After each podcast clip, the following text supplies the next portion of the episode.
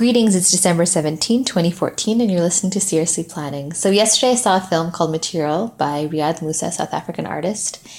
And I saw the film because at our last book club session, where we were reading Mirrors and Mirages by Monia Mazigh, one of the things that came up in our discussion is that it's so, so nice to read a book that is set in a familiar setting. So, the book is set in Ottawa, and the characters interact with spaces like the ByWard Market or Parliament Hill or different areas of Ottawa. And if you've been there, it's really nice to read a book that is just set in Ottawa. Um, so often we see films that are in New York or in LA or in other places that are overrepresented, or we see Toronto stand in for New York and other cities. Um, and Canadian cities aren't depicted that often. And so it's nice when they are. And it was really nice to see Ottawa in the book and to read Canadian fiction.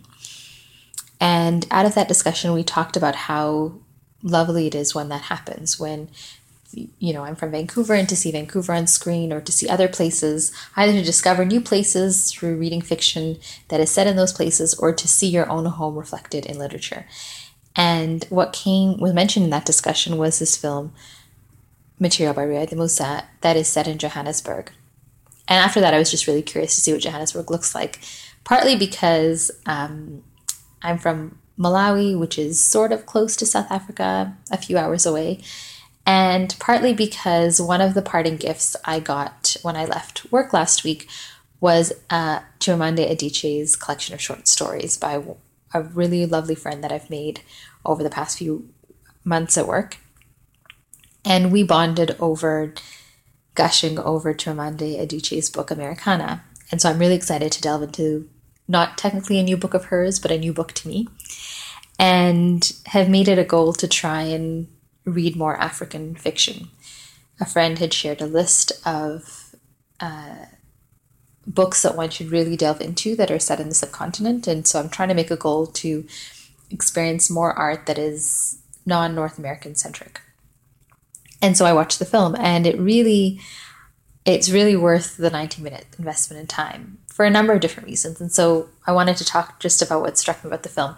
The first thing is it's the, it's a Muslim story in the sense that the characters are Muslim, but it's not a Muslim story in the way that one often experiences it of characters struggling with their faith or trying to figure out who they are or confused Muslims or they're struggling with radicalization or they're oppressed um, women or they're aggressive men. It's none of those things. It's about a family and you see all these different relationships expressed so beautifully in the film the relationship between a father and a son, a father trying to having certain certain expectations for his son, the son seeking the father's approval, the relationship between a couple um, who are trying to raise a family, the relationship between a mother and a son, and you see that two ways the protagonist and his mom, the father of the household and his mom.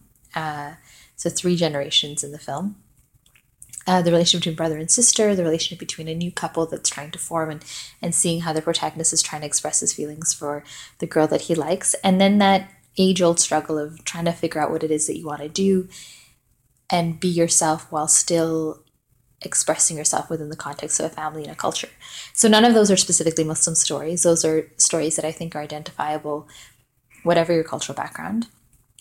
And it was just really sensitively done. It was also really nice to see a part of the world that I haven't actually seen before, and to see how un, not unusual Islam was, um, to see how ordinary Islam was in the context of the book. Not in the sense of them performing the roles of good Muslims, but in the sense that the characters, you know, very commonly the dialogue is them saying salams to each other, them thanking each other with the phrase Jazakallah, or them saying Inshallah, you know, God willing, I'll see you later.